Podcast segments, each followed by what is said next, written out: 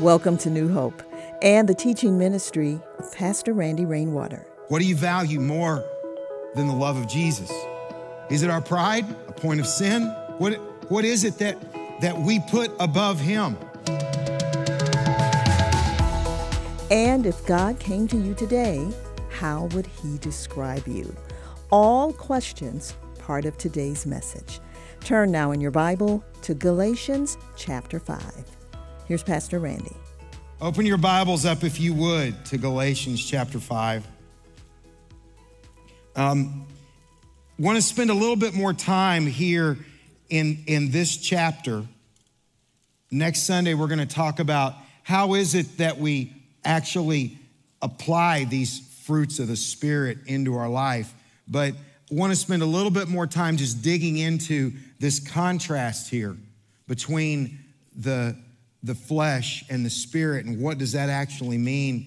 And I want to spend a little time going back into what I taught on two weeks ago and a little bit on what Sheba taught, which was fantastic, by the way, last, last week.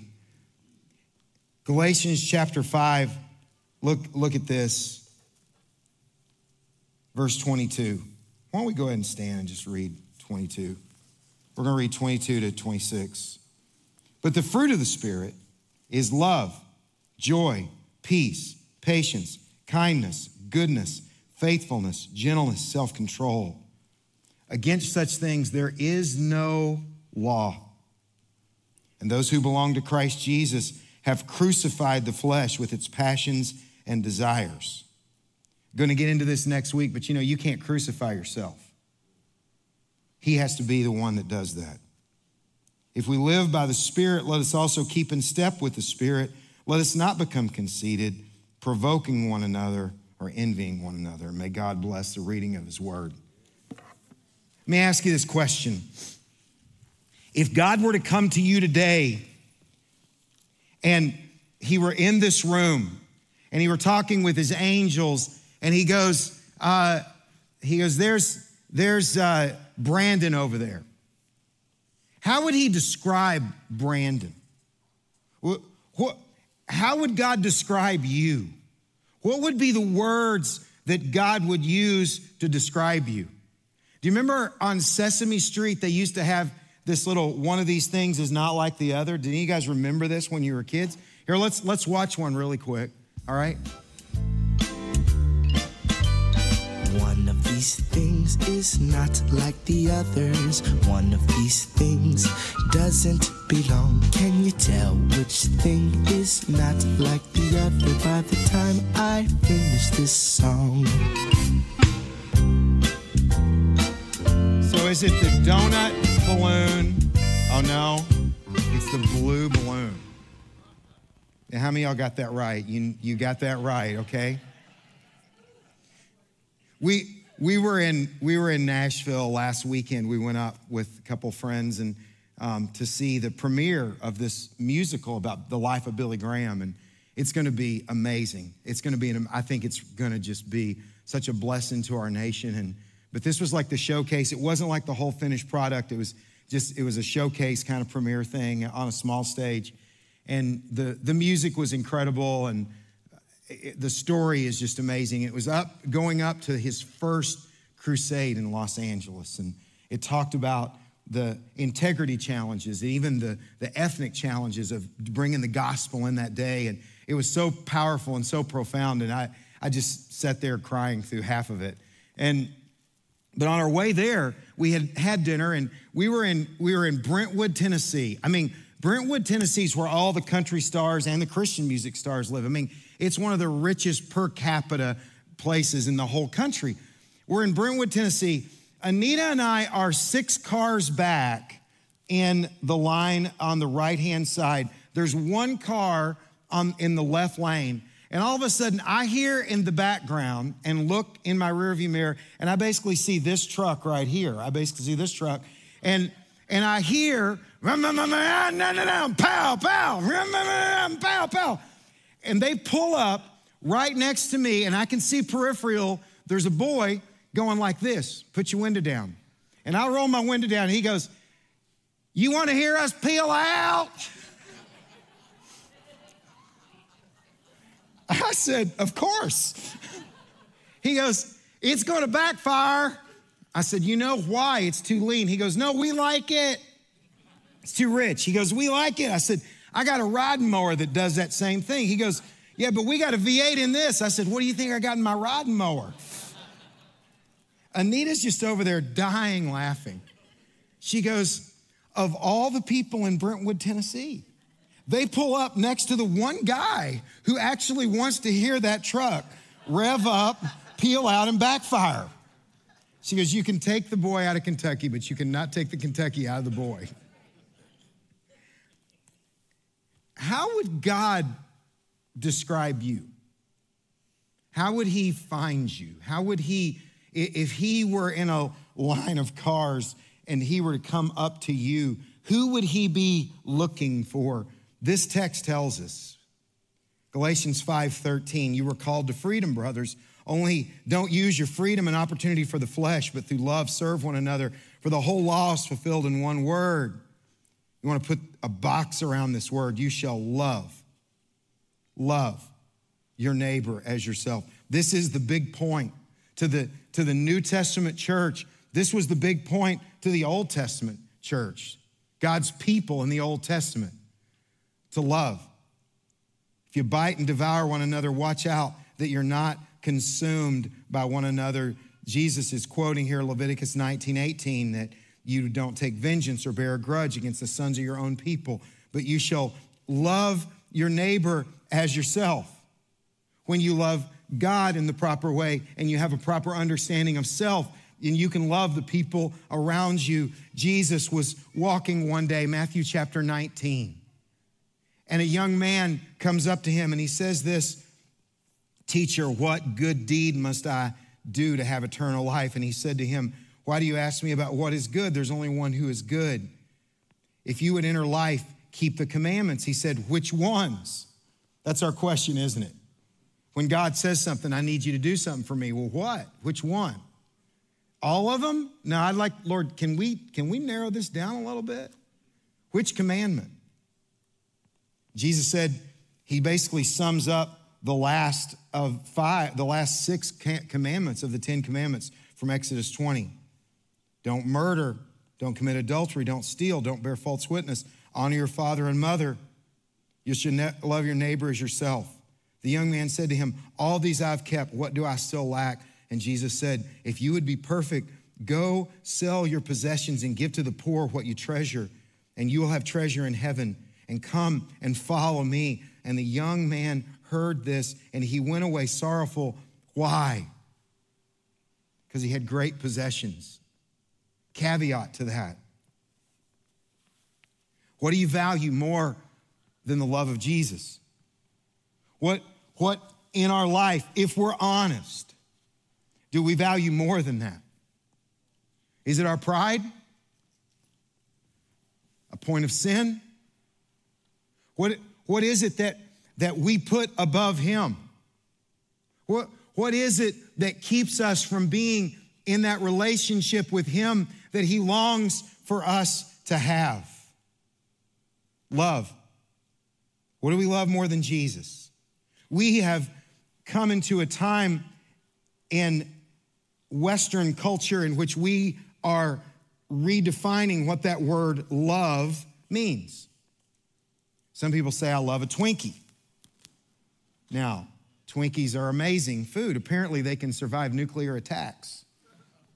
They're making them again. It was a very sad day when Twinkies were off the market there for about a year, but someone figured out you can make a lot of money selling Twinkies and they're back.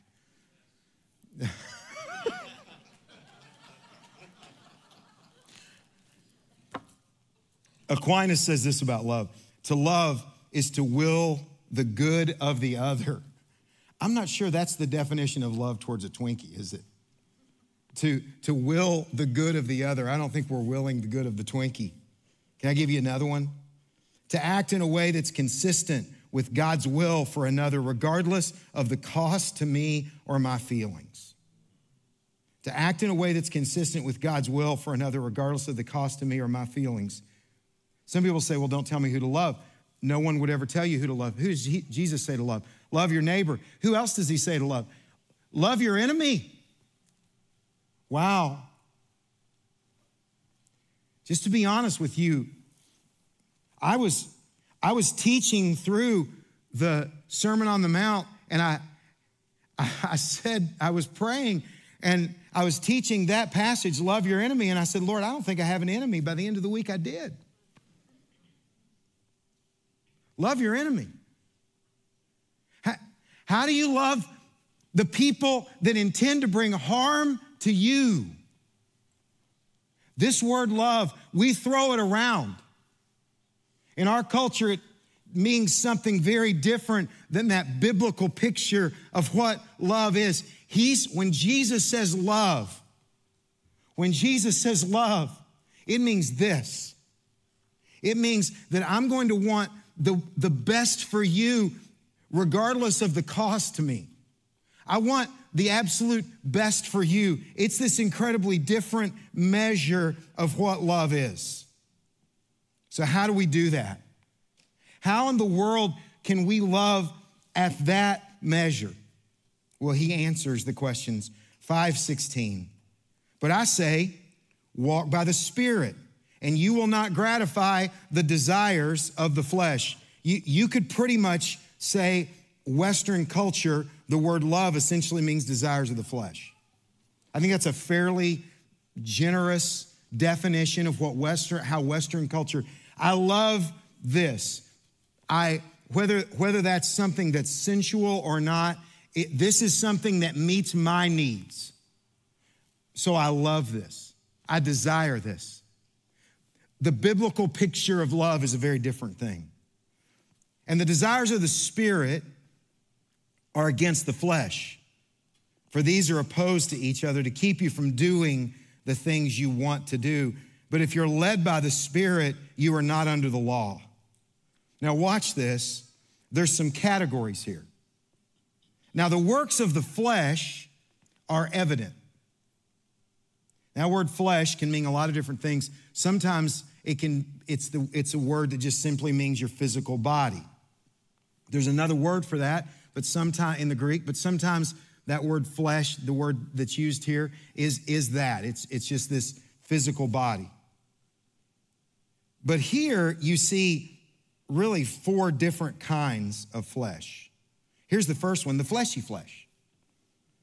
Verse 19, he says, The works of the flesh are evident. This is the fleshy flesh immorality, impurity, sensuality. That word sensuality, by the way, some of your Bibles say lasciviousness or, or licentiousness. Basically, this is that what that word means is doing something that is not a wrong thing to do, but doing it without the the, the license to do it. There's an old country song uh, I want to be your wife, not your lover for the night. I want a license, not a learner's permit.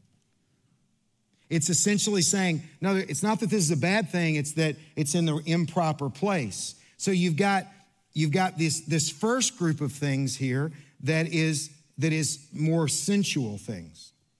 Then here's the second group idolatry and sorcery. It's an interesting thing. That word sorcery is the, the root word of that is pharmakeia. It's the word where we get the word drug.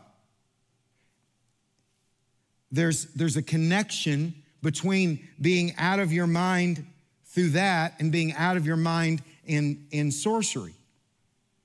Being under the control of something outside of the will of God.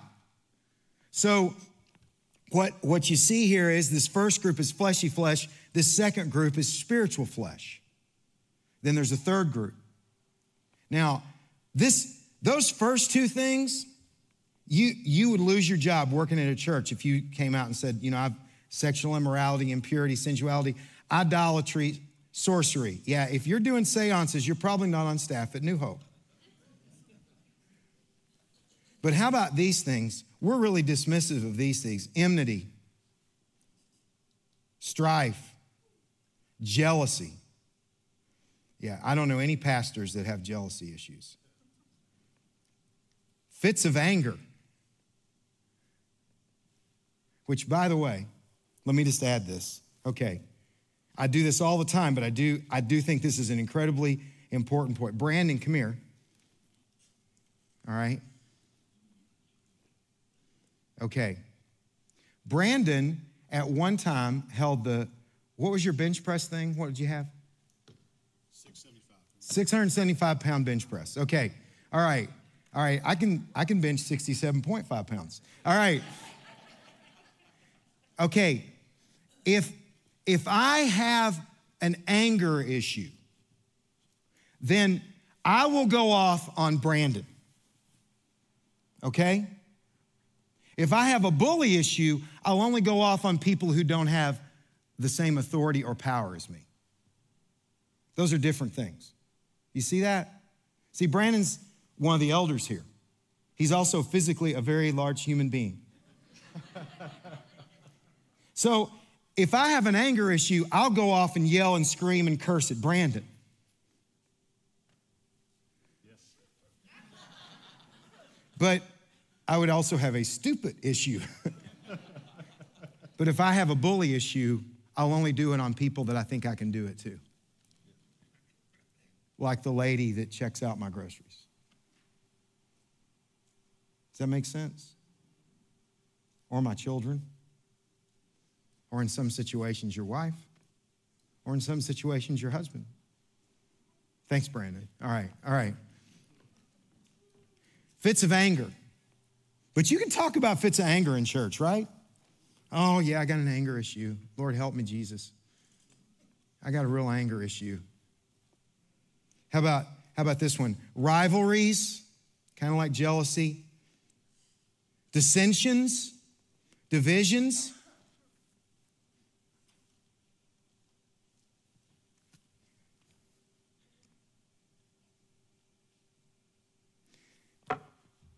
Do you think it pleases God that we have churches on every corner? I realize that's a real, I, I'm not saying I have a solution here. I'm not saying we're going to close up next week. Goodness. The things we divide over theologically. I would put a parenthesis on these things here in the middle, and I would say this those things enmity, strife, jealousy, fits of anger, rivalries, dissensions, divisions I think that's the big sins in this list. I think this other stuff can be forgiven, can be worked through. Then look at the last two drunkenness. And, and that word there, there's kids in the room. I'm actually not going to read it in the ESV. Um, but um, that, that next that next word there, a lot of your Bibles would put uh, partying or revelry. It really has more to do with drunkenness than sensuality. It's, which, by the way, I would just say this when you, when you see bad sensuality and you see abuse of alcohol and things like that in church in churches and church leadership in the middle you got bad spirituality and bad emotions Every, whenever you read about one of these, one of these pastors that's fallen, and they've fallen because of, of either usually their alcohol or, or their character. In the middle, they got a bad concept of who God really is. But even more precise than that, it comes down to these other things anger, rivalries, divisions, dissensions, feeling like you can never, ever do enough to please God. It's, it's a little bit like that rich young ruler who chose something over his love of God. And this is what he says Those who do such things will not inherit the kingdom of God. Now, what does that mean? It means one of two things. I, I, I'm not sure that I'm confident of which of these two it is. Some Bible commentaries, some pastors believe to not inherit the kingdom of God means that you step into eternity and you are away from God for all eternity. Very, very serious. Some Bible commentary uh, teachers and some pastors and I tend to lean in this direction as to what I think it means. says what it means is, is that, yeah, you step before God and He goes, okay, you're in, but He looks at you and He says, I have this thing for you here on earth. On earth as it is in heaven. My, my kingdom was supposed to be lived out on earth, and, and I had this thing for you. I have these people for you. I have this call on you. But you chose these things over me. You, you chose your woundedness over me. You, you chose that hurt as a 12 year old that you never let me heal over me. You, hold, you, you held your, your lusts over me. You held on to all those things and I had this call for you, but you chose these things over me. You chose your rivalry over me. And, Pastor, you would, on the day you weren't preaching, you would drive by that other church and this parking lot would be fuller than yours, and it would speak something into you that was not from me.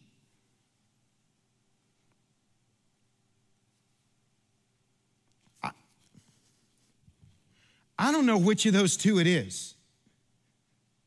They're both incredibly serious.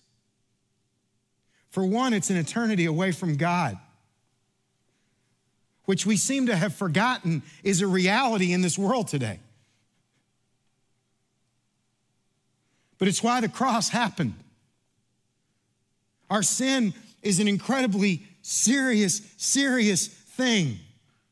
So serious, it took the death of Jesus, the one who knew no sin, that would take on that sin to take that away. And we tend to think sin is just not that big a deal anymore. That's the one thing. On the other hand, it's, I've got this call on you.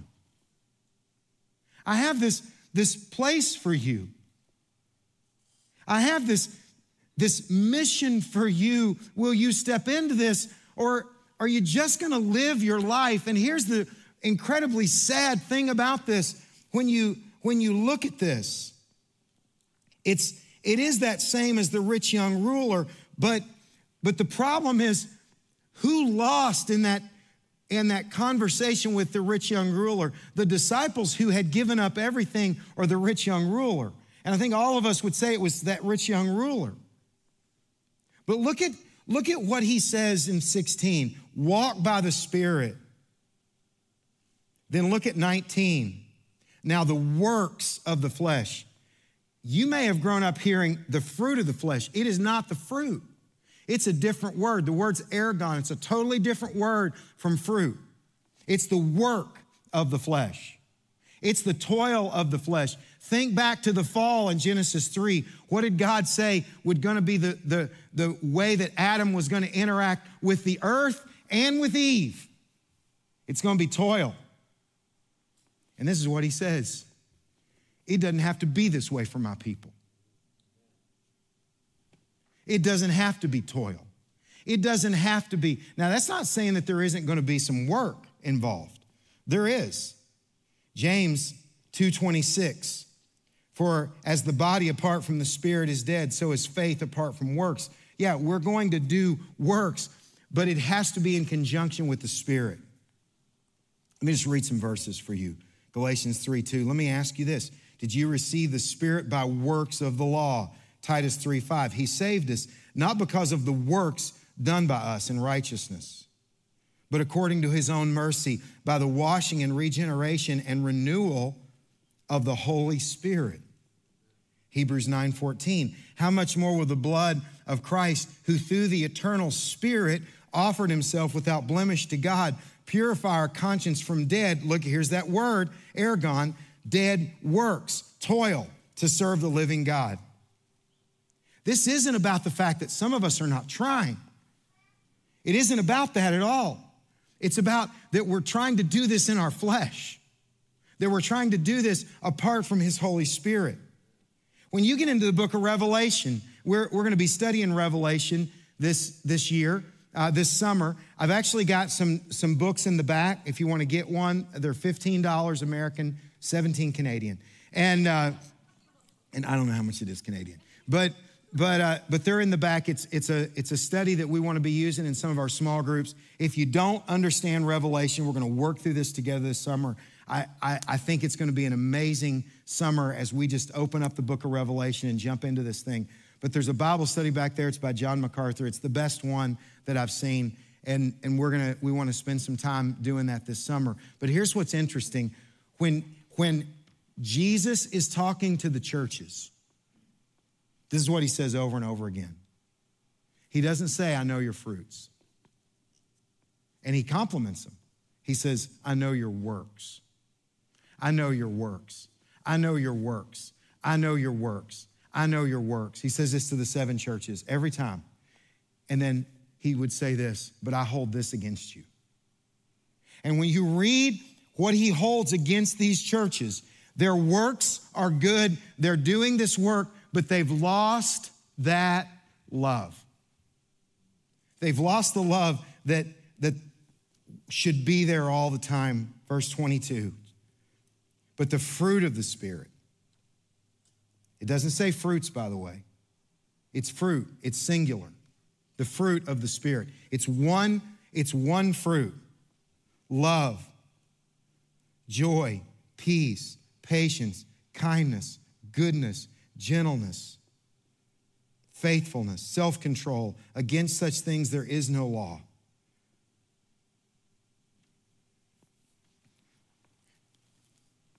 Think about a sailboat. How many of y'all have been on a sailboat before? Anybody been on a sailboat on the ocean? It, it's, it's an, I had a friend named Jonathan that had a sailboat. And we would go out on the ocean. And, and there, like he had this little, little tiny little motor that you would use in port, but, but you'd get out on the ocean and that sail would, would pop up. And you could feel that boat just surge. That's the Spirit of God. That's what it's like when, when you sense that He's moving you in, in a place, in a direction. When you sense that, when you sense that you're moving no longer under your little oars. And you're rowing, and look, some of you guys are rowing so hard. And he says, Look, I know you're working so hard, and I, I'm proud of you for your little oaring. But just put up your sail and let me do this. Put up your sail and feel that. And all of a sudden, that boat takes off and it hits those waves, and the spray is going everywhere and it's flying through the ocean. Or you can keep rowing.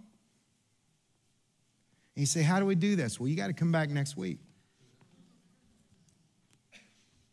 Because that's what he wants for you. I, I think you can I think you can live your life. I think you can stand before Him and, and you'll be in. With some of this other stuff being there, I, I, I think you can.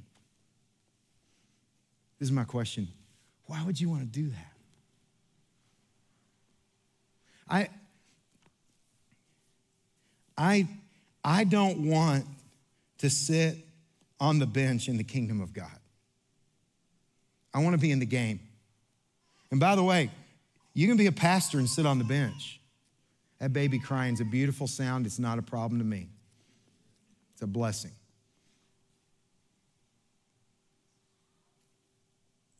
I, I don't want to sit on the bench in my marriage. I mean, you can be married and be miserable or you can sail. I don't want to do that as a friend. I don't want to do that as a father. And I think we get to choose. Amen. I think we get to choose. Which, which of these is it the toil of the work of the flesh? Or is it the fruit of the Spirit? Well, I'm going to talk about this next week at length, but what's an apple, what's an apple farmer do? What is his ultimate goal? What is it? It's not complicated. It's not a trick question. He wants apples. But you know, an apple farmer worship team, you guys can come on up here. An apple farmer's real job isn't to make apples. It's to it's to grow up apple trees. You, the apples is about the soil and the, the wind and the rain and the sunshine. What the apple farmer does is he protects the trees. He protects the trees from the bugs and, and sometimes the cold, if best he can. It's about creating this environment in, in, which, in which the, the fruit gets to grow. I think in the church, we maybe have spent way too much time focusing on the wrong sins.